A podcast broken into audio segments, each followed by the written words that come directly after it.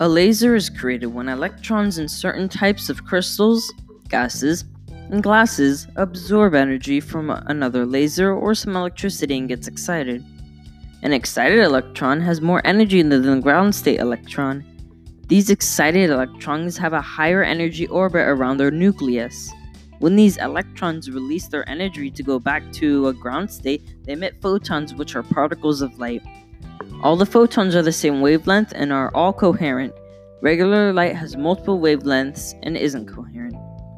Lasers have been used for, for many things, from eye surgery to metal cutting machines.